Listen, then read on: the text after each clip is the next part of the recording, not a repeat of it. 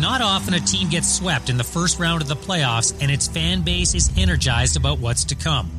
But that was where the Canucks found themselves in the spring of 2001. Their first playoff appearance in half a decade felt like the beginning of something bigger.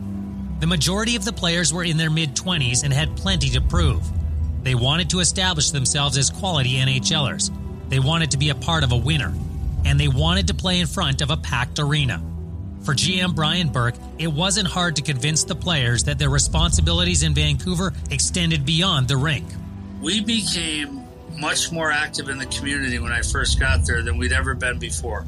The Vancouver Canucks, under the Griffiths family, had always been active, but we doubled those efforts. We made it really fashionable to like the Canucks, to like the team. We gave them a team they could like and a team that was fun to watch, and we started selling out long before we started winning because you got those two factors. So someone sitting at home trying to decide whether to go or not, even though we were only in say third or fourth place, but gee, they're fun to watch, and boy, do I like these guys. I'm going to buy a ticket. That's when we started to sell out. Not when we had results. Entertaining and endearing. It's an effective combination and was the recipe for reviving interest in Canucks hockey. But with the return of the fans came the return of expectations.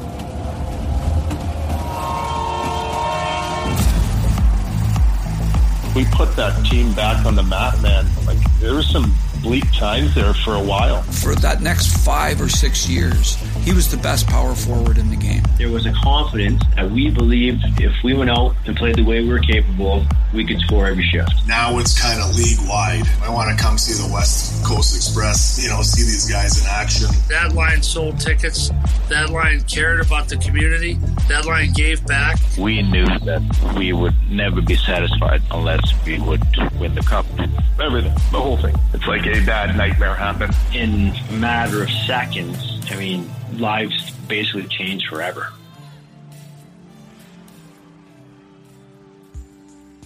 Heading into the summer of 2001, there was a lot of uncertainty for Canucks captain Markus Naslund. Coming off a 41 goal campaign and three straight years of leading the Canucks in scoring, Naslund had proven himself to be Vancouver's best player. In need of a contract extension, there wasn't much to quibble with when it came to rewarding him with a new deal.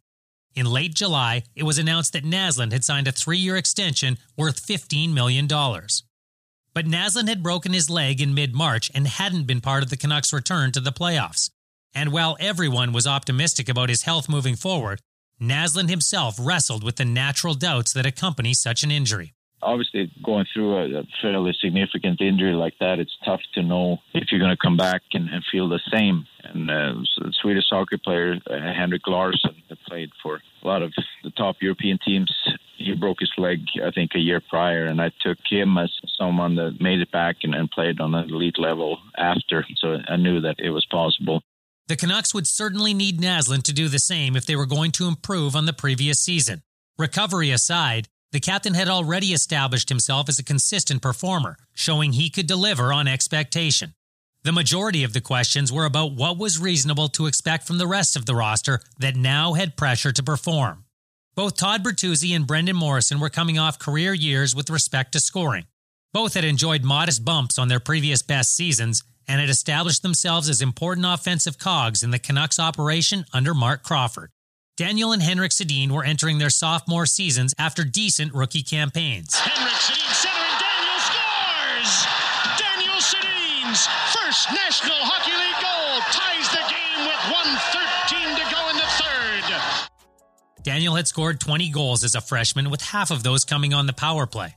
Henrik hadn't been as successful statistically, but he'd played in all 86 games across the regular season and playoffs, a meaningful accomplishment given the physical demands of the NHL. With a year to adjust to the North American game under their belts, the Sedins were expected to be much more productive in year two. Where Vancouver needed greater improvement, however, was in its own end. The Canucks were in the league's bottom third when it came to goals allowed, and while their style meant they'd never be the league's stingiest team, they'd be hard pressed to compete with true Stanley Cup contenders unless they got better defensively. That talking point got plenty of attention when the Canucks opened the season with three straight losses, conceding a combined 14 goals to their opponents. They bounced back with two straight wins against top teams, allowing just a single goal against Dallas before blanking the defending Cup champs from Colorado. But in the late stages of that 4 0 shutout, Vancouver's Jarkko Ruutu kneed Colorado's Stephane Yelle and sparked a near line brawl. Avalanche tough guy Scott Parker grabbed Canucks defenseman Ed Jovanovski and started swinging. Seeing a perceived mismatch, Bertuzzi rushed to the aid of his teammate and engaged with Parker. One problem. Bertuzzi had left the bench to do so, which meant an automatic 10 game suspension for Vancouver's top line winger. There's no sense yelling at a player with good intentions. What he meant to do was well intended. It was stupid, though. That's a black and white rule. Todd Bertuzzi's thinking Joe was in trouble. I got to go. So it wasn't hard to say the right things, which are you can't do it again. You cannot ever do that again. But we respect the intent behind it. Berkey was awesome with me. He understood where I was coming from. I think as a young team when you're coming together, I don't know, you, you just build these relationships where you don't like any of your friends being taken advantage and all that. And I knew that I was at the wrong, but at the same time, I knew I was at the right, that I would do anything for my teammates. Monday morning quarterback, right? I got it, Bird. I could take care of myself, you know, buddy. And that's what type of guy he is, right? And I think not understanding at the moment the consequences, you know, what was about to come down, you know, it's one of those situations that happened. There's nothing you can do about it. And fortunately, I had to sit the 10, and the 10 sucked, man. Like, I wasn't just sitting around on the couch. I was being bag skated every day, and you feel the pressure of you not being in the lineup, the anticipation of when you're coming back. So I had a lot to prove. While Bertuzzi sat, the Canucks spun their collective wheels. Vancouver earned just a single point in the first four games of Bertuzzi's suspension before getting back in the win column against Nashville. But that victory proved costly as Andrew Cassels, their first line center, suffered a knee injury that would take six weeks to heal. Cassels was tied with Morrison for the team lead in scoring at the time, but would spend the next 20 games in rehab instead of in uniform. Bertuzzi rejoined a team now four games below 500 and struggling to score. He provided an immediate spark upon his return, scoring a power play goal and then assisting on Morrison's game winner in Columbus. But the Canucks fell flat in their next two outings and were in need of something to rally around. Burke had just the thing a deal he'd been trying to hammer out for months, if not years. One that would excite the fan base as much or more than the players in the dressing room. Burke and Washington GM George McPhee finally agreed on a trade involving a player that both of them had helped draft in Vancouver. And on November 10th, 2001, they announced that Trevor Linden was once again a Canuck. When I asked about bringing him back, because he he never looked right in a Montreal sweater or an Islander sweater or a Washington. He never looked right. And so I remember talking to George, and George was like, no. He said, I'll trade him, but it's got to be a first round pick. And I'm like, you know, Trevor wasn't young at that point. So I was like, I'm not doing it. But then our team got better, and you're thinking, okay, that pick's going to be 26th, 25th, 27th, not like 19 like it used to be or 10 like it used to be. And all of a sudden you're saying, well, maybe we can't afford it. And so I finally got to the point where George wouldn't budge on it. He said, it's got to be a first. And I said, uh, okay, I'll pay that price and brought him back. I felt really good about that. Trevor was born to be a Vancouver Canuck, and it's where he played his best hockey. He was at all times a, a great pro. I thought he was a good captain for that team. I wanted to bring him to Washington because he was, you know, a good player and a good captain, and he played real well for us that year in Washington in the playoffs. But when it was an opportunity for him to go home, and Berkey was offered a first round pick, it was something that we had to do. You know, the first question was when I told him that we've made a trade, he said, Where am I going? I said, You're going to Vancouver. He was delighted. It was a surreal for me. It was very, very odd. But, you know, I remember coming back and they were struggling early on, but I remember thinking about the incredible connection that this group of players had with this city, this fan base. And I think of why that was. And of course, it was Markus and Todd and Brendan, but there were other characters that really connected with the fans, whether it be a Dan Cloutier or a Matt Cooke or Mattias Ohlund or Eddie Jovanovski or Brent Sopel. I mean, these guys were young, and that coaching staff, Jack Mack and Mark Crawford and Mike Johnson, were excellent. Linden was no longer young by hockey standards, but he was already beloved by the fan base, which lauded his return to the franchise. As for the coaching staff, Crawford and Linden had been previously acquainted, so there was no need to break the ice. you know, Mark really focused me on what he wanted from me. And it wasn't, hey, we need you to score. It was like, hey, we need you to be you. I was just trying to, to say to him, you know, like, hey, this is a good group. You're really going to help them. Your leadership is going to help them. Your experience is going to help them and you know I know Trevor. Uh, he, he, was a player when I was still a player. When he came in, I was his, actually his first roommate at camp in Parksville. So I'd known Trevor for a long time and had talked to him periodically and, and whatnot. And I'd had him at the Olympics. So you know he played so well for us in the Olympics. It just so happened that it was another Olympic year for the NHL, but Linden was no longer a player who would be considered. He was also no longer the Canucks captain, and had lived through an extremely awkward situation involving the captaincy four years earlier. Naslund had been there and seen it play out, and nobody was looking to revisit that kind of drama. I leave. He's a guy that doesn't have a lot of confidence, unsure of himself, trying to find his way. I was the captain when he came. I leave and come back three years later and this guy is he's the boss. Like he's offensively confident. He's the captain of the team. He's the leader of the team. I remember the first day I got back, I went right to him and said, Markus, I, I need to talk to you. I said, listen, I want you to know that this is your team. You're the captain. I don't want to be the captain. I have no interest in it. I want to support you. I want to be part of whatever you need from me. And I wanted that to be known because it was it was a strange situation, you know. So I wanted to make sure that we had that conversation very early. And he was a leader. He was a totally different person and player. I told Markus before we made the deal, and I told Trevor when I called him and told him, I said, "Look, I just brought you back. I didn't trade for a captain. I told Nazi, you're the captain. I told Trevor, Nazi's the captain, not you, and they understood that. Naslund led by example in Linden's return, scoring a goal and adding an assist in a victory over Minnesota that kickstarted a brief winning streak. The Canucks won three straight and picked up a tie before reverting to another run of mediocrity. Missing Cassels was certainly a factor, but his absence alone didn't account for the unsatisfactory start to the season. Vancouver entered December four games below 500 and on the wrong side of the cut line for the playoffs. I'm not sure. Uh, I, I don't know. It, sometimes tough to put a finger on things when you think that all the pieces should be in the right place and, and things should work out. Uh, but maybe we start playing tight because we felt the pressure and the expectations of especially ourselves taking another step and moving on. But again, it, it's difficult to analyze sometimes when you're in a, in a slump. For his part, Naslund had continued to produce at nearly a point a game pace despite the team's struggles.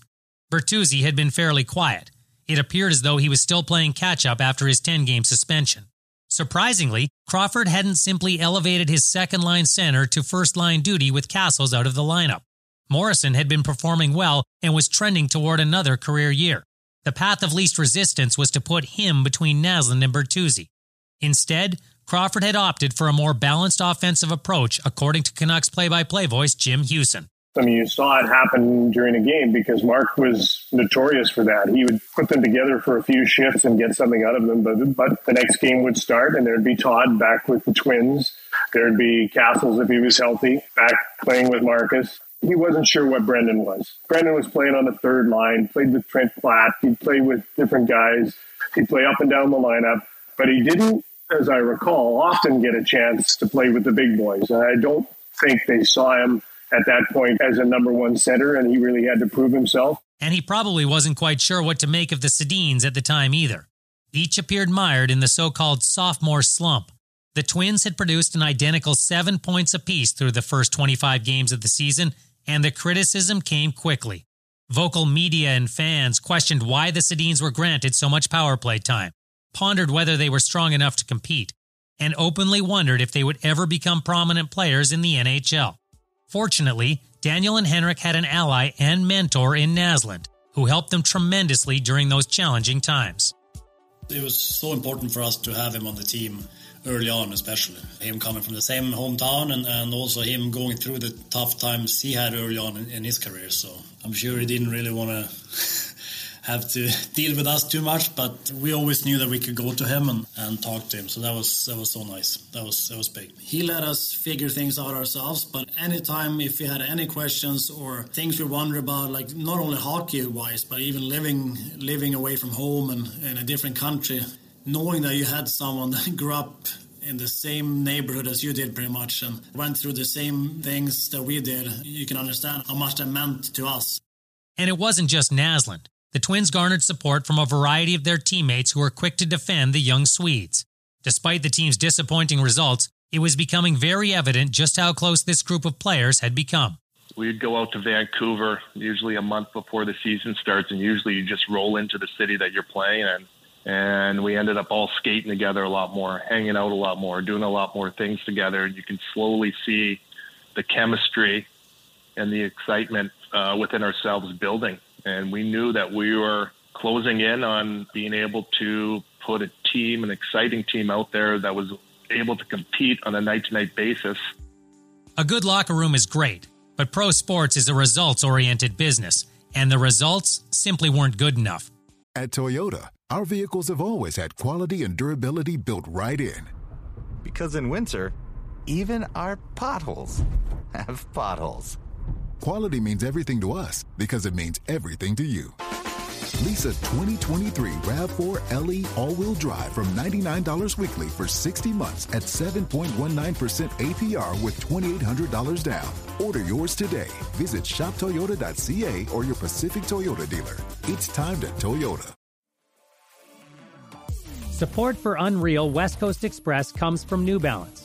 Hey, I'm an active guy, and New Balance has literally supported me for well over a decade.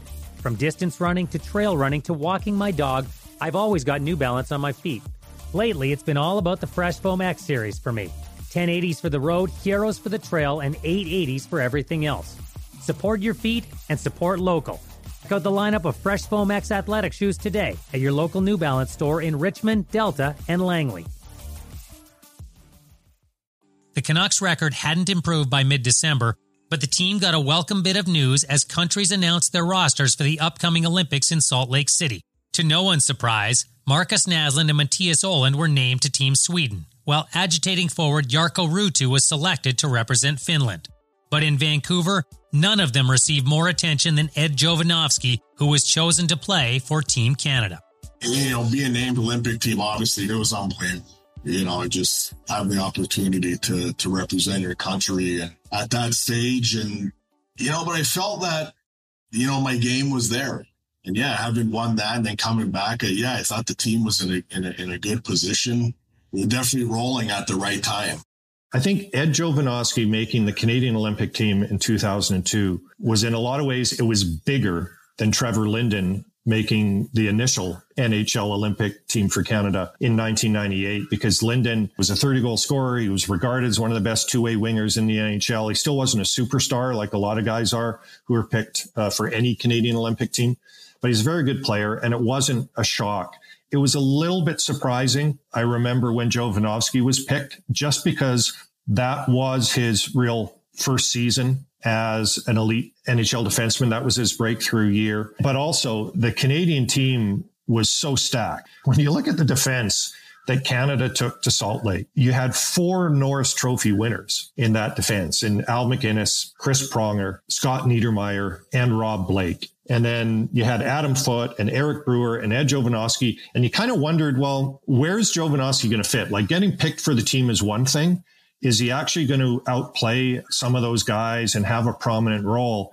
And he did. I remember 02 team, we were down to two defensemen, and I turned to Pat and I said, Pat, you have to make the decision. You're the coach. If you got three guys in the penalty box and two guys hurt, who's going to be the guy you can look down the bench and say, okay, I can have him out there in the last minute?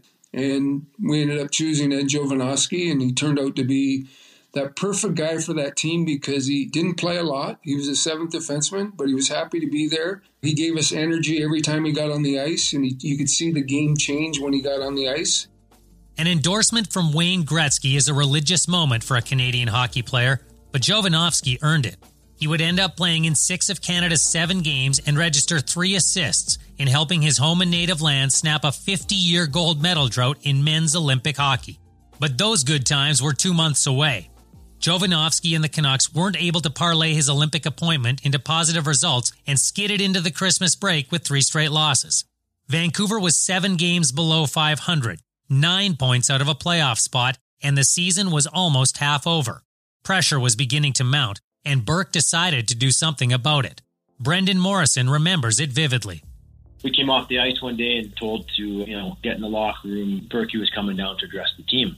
So we're like, oof, geez, what's happening here? You know, it doesn't happen that often. I really felt we had to display some faith in the team. So I listed on the board eight or 10 things, you know, winning faceoffs, and on the other side, losing faceoffs, 50 50 battles, and said last year we had a good start, guys. Here's the 10 things we did right. Now we're terrible. Here's the 10 things we're not doing right. And I remember sitting there in stall, and the message Berkey gave us was this He's like, guys, you know, everybody knows we haven't lived up to expectations this year, and things haven't gone exactly the way we anticipated.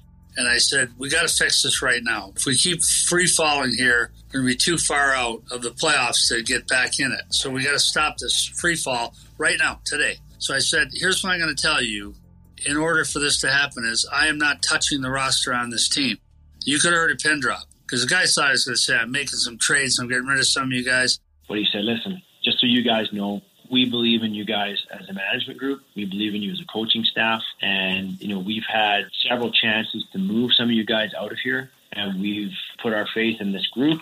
I said, which makes me the dumbest blankety blank in Western Canada or the smartest. And we expect to start seeing results like right now. It's done. We can't keep spinning our wheels here. We need to start winning. And if for some reason we don't do that, you know, this isn't a threat, this is just reality, then I'm going to have to look at maybe moving some guys out here. And I said, no, I'm going to trade a couple guys that are in here because we had some ice time issues. Like Drake Berehowski wasn't playing. I had promised him I'd move him. I said, aside from guys who have ice time issues, I'm not touching the roster. I said, I believe in this group. He was trying to give us a confidence that he believed in us, that he wasn't going to make changes, that we're all here and we either figure it out or he'll wait down the line and make some drastic decisions. And I don't think any of us were ready for that. None of us really wanted to go anywhere else. We knew that we had something building. And I think just a strong message, not a threatening message, but a strong message that he still believed in us, that we can do this, catapulted us going further. A lot of GMs keep a healthy distance from the players they manage. They don't want to get too close to the people they might have to part ways with. But Burke was the opposite, and players like Bertuzzi welcomed his approach. I love Berkey. Berkey is another reason for my success too. He's an Irishman. He comes across as this big grizzly bear, but I had I don't know, I had this chemistry with him where it was easy to talk to. And back when I first started, you don't you don't talk to GMs, you don't have discussions and all that. You just go out and you play. You don't get the black and white answer. You get the gray. With Berkey, it was straight right to the truth, and he told you what he thought, how he felt, but he made you feel part of a family and part of the team where he discussed things with our team and all that, and he made us feel important. I think you can ask more of people in combat situations if you have their trust. And again, I don't mean to belittle the military. Nothing we do is remotely close to combat, but we use the analogies, we use the comparisons all the time. And again, no disrespect to the military, but if you want to get that camaraderie of going into war with your team, the closer you can get, the better. I've been close to my teams on every team I've ever had. I think it helps you win. And that's exactly what the Canucks began to do. Burke's speech seemed to have struck a chord with the team, and the wins began to follow. Vancouver won four of five games coming out of the Christmas break before a narrow loss in Buffalo. Still, the Canucks had won four of six as they moved on to Motown to face the Red Wings. It hardly seemed like the time for a changeup in the lineup. But when the Canucks took the ice at Joe Louis Arena that evening, Morrison was skating between Naslund and Bertuzzi on Vancouver's top line. We came to the rink and, you know, they put the lineup uh, up on the board in the morning for the pregame skate. And, yeah, my name was in between those guys. And, and I thought, shit, I mean, uh, you know, it was an opportunity to prove or show that, I, one, that, you know, I, I could play with these guys. You know, I think I had a pretty good advocate in my corner there with my college coach, Red Berenson. You know, he would come down to the rink and, and, and always talk to the opposing coaches. And, you know, I think he put a bug in Crow's ear that Brendan's always played with high end guys his whole life. He's, and he's been successful his whole life as far as putting up good offensive numbers. So, you know, I don't know if, if that maybe influenced Crow as well in his decision making. But regardless, I mean, I got the opportunity and was thrilled to be able to play with those guys. It didn't take long for the move to look good. Less than six minutes into the game, the trio combined for the game's opening goal, Naslund's 20th of the season. They'd strike again before the period was through, this time Bertuzzi the finisher in staking the Canucks to a 3 0 lead. Luc Robitaille and Cassels would trade goals in the second period as Vancouver maintained its margin through 40 minutes. But Detroit's Hall of Fame laden lineup would erase that deficit in the third and go on to beat the Canucks 5 4 in overtime. A disappointing ending after an otherwise impressive showing against the league's top team. The Canucks returned home to Vancouver, but Cassels didn't return to his spot on the Canucks top line. The automatic assumption was that he was going to be put right back in there. And when that didn't happen, it was like, man, okay, you know, you had a pretty good showing and things went pretty well when you played with these guys. Now you have to do it consistently night in and night out in order to kind of stay there. So that was the challenge, and it seemed to work. The Canucks exploded for 12 goals in lopsided wins over Carolina and Pittsburgh, and the floodgates were open. The Canucks kept filling the net and stacking wins, amassing 49 goals and 8 victories over a 10 game stretch that started with that loss in Detroit. Naslund, Bertuzzi, and Morrison posted a combined 45 points during that 10 game surge, and there was no turning back. I wish I could say something brilliant, but no, I think it was just, uh, you know, we felt that they were our two top guys. And when Brendan came along, you know, he was a guy that was pass first guy. And we felt that that pass first mentality was what those guys need.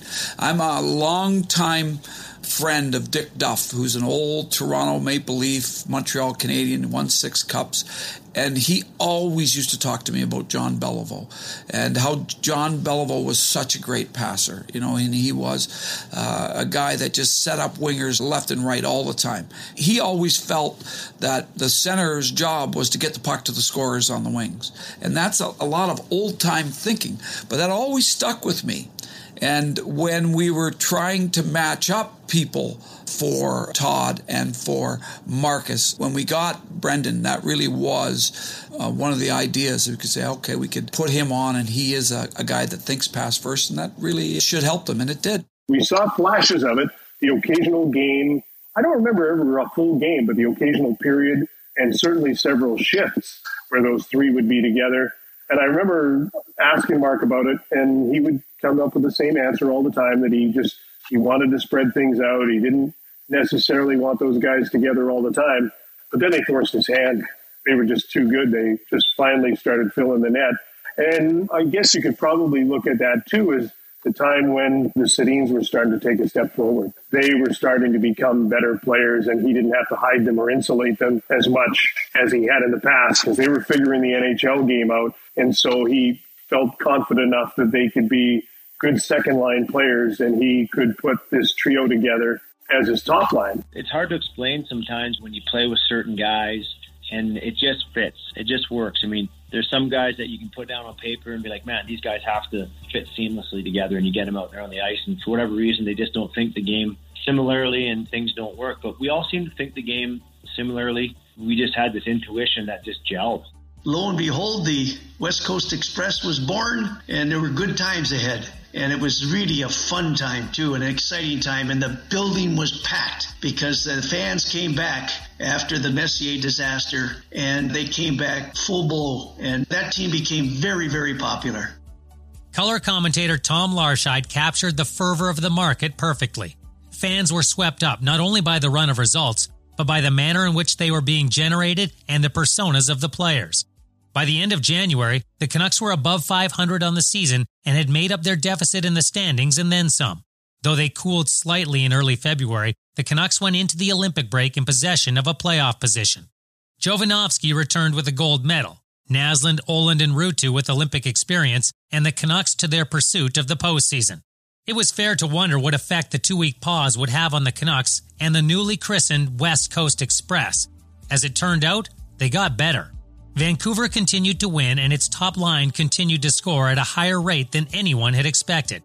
Naslund had already established himself as an all-star, but this combination was unlocking a part of his offensive game that had been somewhat suppressed. We found each other easily on the ice, just like we did obviously with Andrew too. Andrew was was a big part of our line, but Brendan brought speed, and I mean he he'd be the first one back helping out the D, and then he'll be up in the offense with us just as fast. So he did a lot of the dirty work for our line. Obviously, with Mo being a lot younger, he was a lot quicker.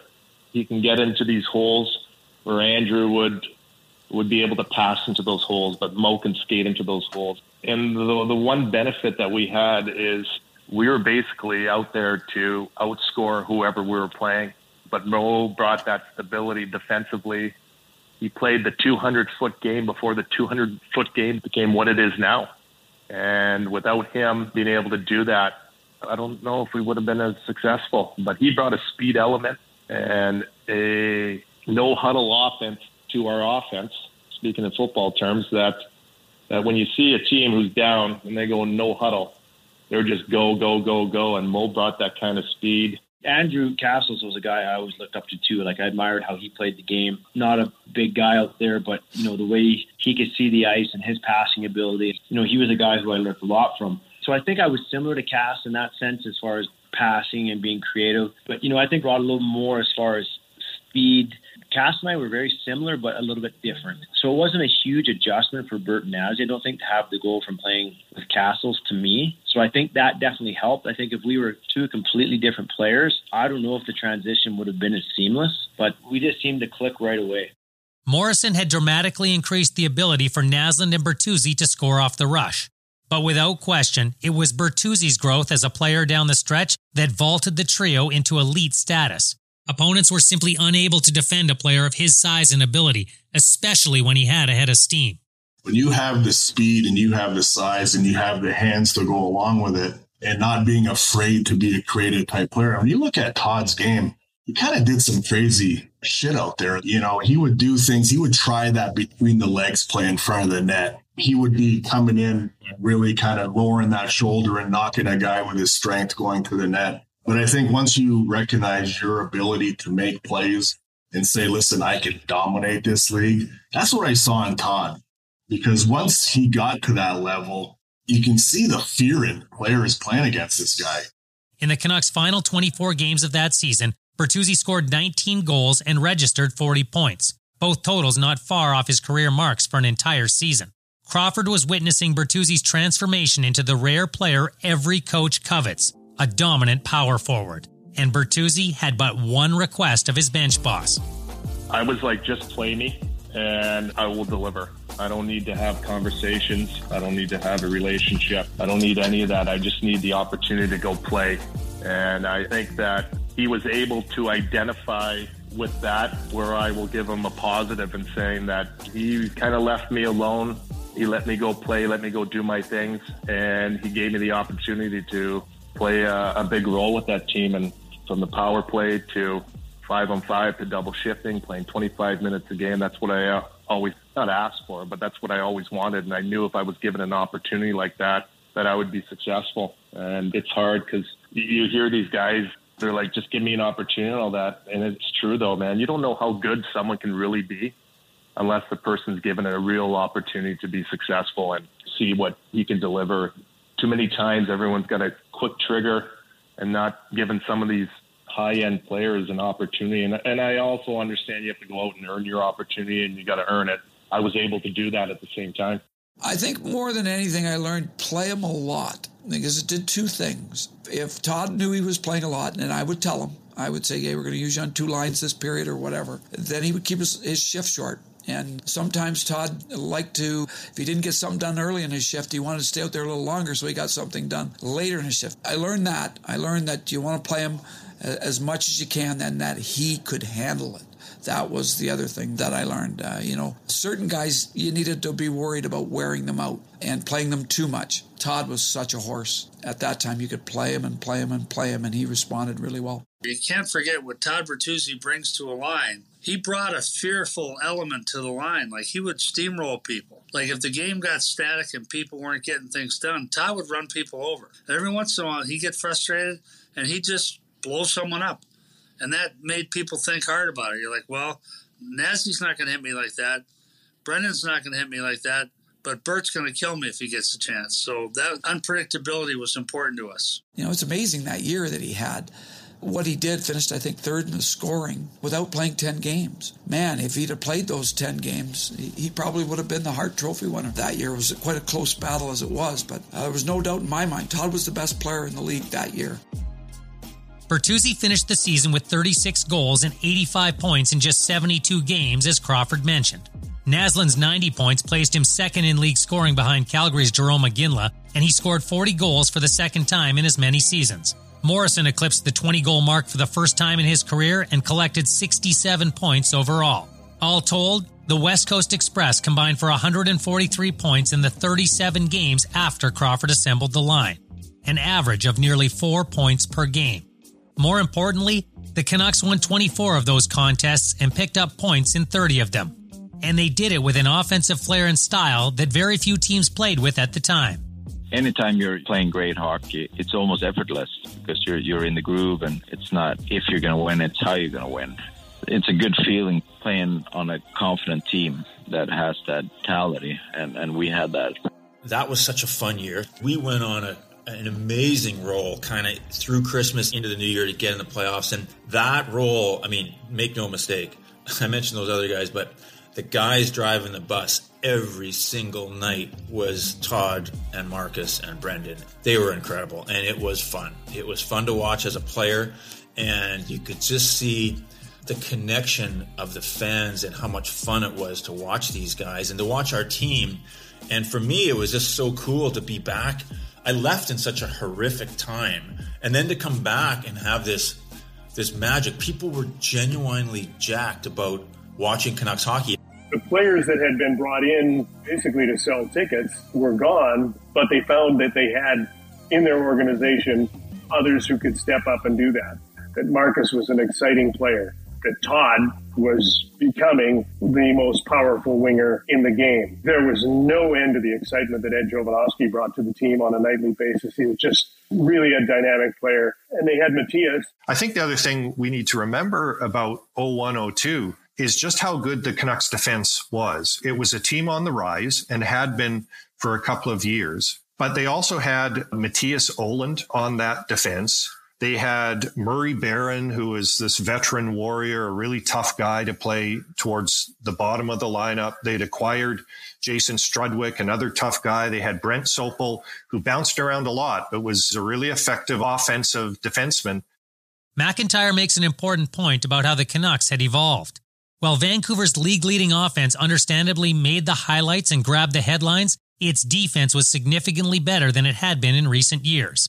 As a team, the Canucks scored 16 more goals than they had the previous season, but they allowed 27 fewer, giving them the league's third best goal differential at plus 43. Our defense was really becoming awesome you know, Jovo was really into his own by that point. Mattias Ohlund was such a great defender. You know, he could play him against a guy with speed. You could play against a, a, guy with power, no matter if they were the top guys on the other team. And again, I just think you kept going on down the list of the people. The depth of our team really started to show ourselves. We were exiting our zone. If you use today's terms, you know, our puck retrievals, our exits were just extraordinary, and that had a lot to do with guys that could move the puck. And Brent Sopel was that type of guy. Ohlund was that type of guy. We started overwhelming teams because we had depth at the forward position and we just wore teams out and we had it on the defensive side of, of things too. We didn't have to worry about one matchup. We could put three defense pairs out there that we were going to survive even if one defense pair was having a tough night. The goaltending had improved as well. While Felix Potvin had found a better fit with the Kings and was enjoying a renaissance of sorts in LA, Dan Cloutier had earned the trust of his coaching staff and teammates in Vancouver. He started a career high 61 games that season, and his seven shutouts were second only to Patrick Roy's nine. Cloutier's 31st win of the year came in Game 81 against Potvin and the Kings. As for the second straight season, the Canucks clinched a playoff spot by beating their former goaltender at GM Place. Despite their incredible second half surge, the Canucks ended up as the eighth seed in a crowded Western Conference where only five points separated second place from eighth. We were rolling at the time. It's so weird seeing that we were an eighth seed team and we were playing that well in the second half. It just shows how shitty we were in the first half. But no, we we had the confidence. We knew that we could be that team who could upset some of the top teams and make a serious run. Such a run would begin in the city where it all began for the West Coast Express. Detroit. With 15 more points than the next closest team, the Red Wings were clearly the NHL's best during the regular season, and it was easy to see why. That Red Wings roster included nine players who are now in the Hockey Hall of Fame, a number that will grow to 10 once Pavel Datsyuk retires. Steve Yzerman, Nick Lidstrom, Sergei Fedorov, Brendan Shanahan, and Igor Larionov had all won two cups with the Wings in the late 90s. Detroit had since added Brett Hull, Luc Robitaille, Chris Chelios, and Dominik Hasek to its arsenal. Intimidating doesn't quite do Detroit's lineup justice, but to a man, the Canucks insist they welcomed the matchup. We knew what Detroit was all about. We knew that their roster was loaded with Hall of Fame guys but we weren't intimidated. Like we were actually looking forward to playing them because we felt we could beat them. The series opened at Joe Louis Arena, where the Wings had lost just eight times in 41 games during the season. Detroit took three separate leads on goals from future Hall of Famers, but each and every time, the Canucks answered back. Naslund, Morrison, and Bertuzzi were held off the score sheet, but Vancouver's depth responded, and Trevor Linden's third period equalizer sent the game to overtime. The Red Wings poured it on in the extra session, but Cloutier held his ground long enough for the Canucks to find the winner. Here's Henrik Sedin. Warner drives to the net. Daniel also shot scores! Henrik Sedin has scored, beating Hasek, and the Vancouver Canucks have taken the lead in the series. The Canucks had stunned the Stanley Cup favorites in their rink on the opening night of the playoffs without anything from their top line. Everyone knew Detroit would be ready for Game 2, but so would the West Coast Express. Now the Canucks are away. Bertuzzi back pass. Now it's a three on two. Morrison, Naslund, Rishon scores! What a goal! Markus Naslund, 4 2 Vancouver. Getting that first win in Detroit was huge. I mean, it gave us even more confidence going into game two. And in game two, we beat them handily. I think the score ended up being 5 2. And I remember the funny thing about that game is I remember lining up against Yzerman. I don't know, there was probably two or three minutes left in the game, and we lined up at center for a face-off. And he looks at me before the puck drops, and he's got a big kind of smirk on his face, and says, "We got you guys exactly where we want you." and I'm thinking, well, we got you exactly where we want you. You know, we're we're up two nothing going home.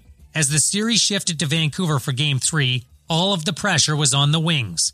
The Canucks hadn't lost a game in nearly four weeks, and they looked every bit the part of the giant killer. In front of a Canucks crazed crowd, Yzerman gave Detroit an early lead on the power play. The Canucks countered with a man advantage marker of their own in the second, with Bertuzzi on the business end of a set play off a faceoff. As the second period began to wind to a close, everyone could sense the same thing the Canucks were perhaps one goal away from a stranglehold on the series. In game three, we got off to such a great start again. Like we had just about all the answers that we needed, and uh, unfortunately, we had a little bit of rough luck. Chelios and Lidstrom on in the final minute together. They haven't been together much on this night. Lidstrom firing it in, scores! Nick Lidstrom beating Cloutier with a long-range knuckler and it's 2 1 Detroit. It's a tough, tough goal to let in at any point of the season, but especially at that stage and, and at that point in the series as well. But Dan was both well respected and well liked by teammates, so we obviously stood behind him and wanted to come up big for him and get him the goals. But there were no more to come from Vancouver on that night. Detroit went on to a 3 1 win and suddenly had life in the series. Vancouver fought hard to defend home ice in Game 4, but Yzerman scored the game winner in the third as the Wings headed back to the Motor City with momentum. Brian Burke could see his team was reeling. Their 2 0 series lead had evaporated, and the reality of a missed opportunity was setting in. So he decided to hold a press conference prior to Game 5. I want to point out to the officials that Todd Bertuzzi does not play for Detroit. It just looks like that because he's wearing two or three red sweaters all the time. Uh, I didn't know that tackling was an acceptable tactic. I didn't see it in our rule book. Sedin is not English for punch me or headlock me in a scrum. Our goaltender can be identified by the large pads and the, the mask that he wears. Uh, he's also the goaltender on the ice that does not dive when he gets brushed. We went up two nothing in the series, and we were getting screwed by the officials, even though we were up two nothing. We are down at least two calls a night, and I told the players before the playoffs began, I said, "Look, it's not because the league is going to screw us or the league is going to help the Detroit Red Wings. It's that they're an elite team, and someday soon we're going to be an elite team, and we will get that extra call every night. But right now we don't. We're going to have to kill an extra penalty." every night. So you got all these stars on the team. Lidstrom, you got star after star after star, Yzerman. We're going to have to kill off one penalty a night, at least one, sometimes two. we're going to come up short. So we're up two nothing, and Mr. McCaw "I'd like you to rip the officials." I said, "I'm not touching this. We're we're off to a great start." Then Danny Cloutier allows a goal on Lidstrom, and Ron MacLean went on the air and said, "What are you guys going to do?" Like it's full panic. I'm like, "What do you, what do you mean? What are we going to do?" And then it was full panic. So I felt well, we had to do something to get this off the players, get them, the attention off them and onto me and to the officials. So that's with the intention. And it worked, at least as far as officiating was concerned. After Detroit opened the scoring with a power play goal, the officials called three straight Red Wings penalties, giving the Canucks ample opportunity to tie things up and perhaps take the lead. Not only did Vancouver fail to capitalize, but Detroit scored shorthanded en route to a 4 0 rout in Game 5. Game 6 was more of the same, as Red Wings special teams were the difference in a 6 4 dismantling of the Canucks. Detroit was off to the second round and eventually the Stanley Cup, while Vancouver was left to wonder what might have been. Every hockey fan will never forget Lidstrom firing a puck this side of center ice, and it goes in and beats Cloutier. And that was the turnaround. Right there, it was almost like game over, series over, they're done you win as a team, you lose as a team. I mean, we didn't lose that series because of Dan Cloutier. We lost as a team, and after we got beat, we didn't respond well enough as a team. Yeah, it still to this day drives me nuts. As hard as we took it, I know, and I know him so well. He's been one of my good friends. I got so much respect for him and his family that to put the onus on that one situation, it's ridiculous there's many opportunities for a lot of us to come through. I should have been a lot better. And I don't think that we did the best job that we could have done. So to blame one person is, is absolutely ridiculous.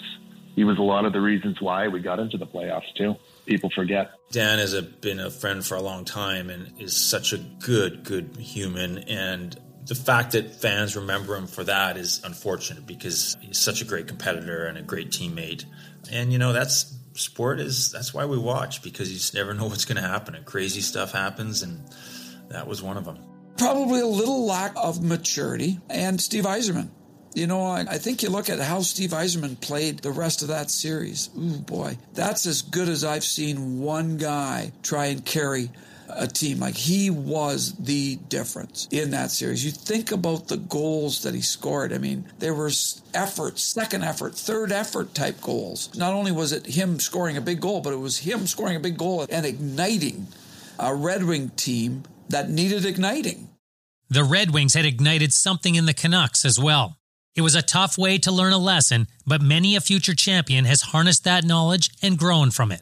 And while it was Yzerman who had conducted a masterclass in leadership, it was the grind line of Chris Draper, Kirk Maltby, and Darren McCarty that had provided the West Coast Express with a postseason education. If you have a line that goes out there and just strictly is out there just to check you, to get in your face, it's not easy.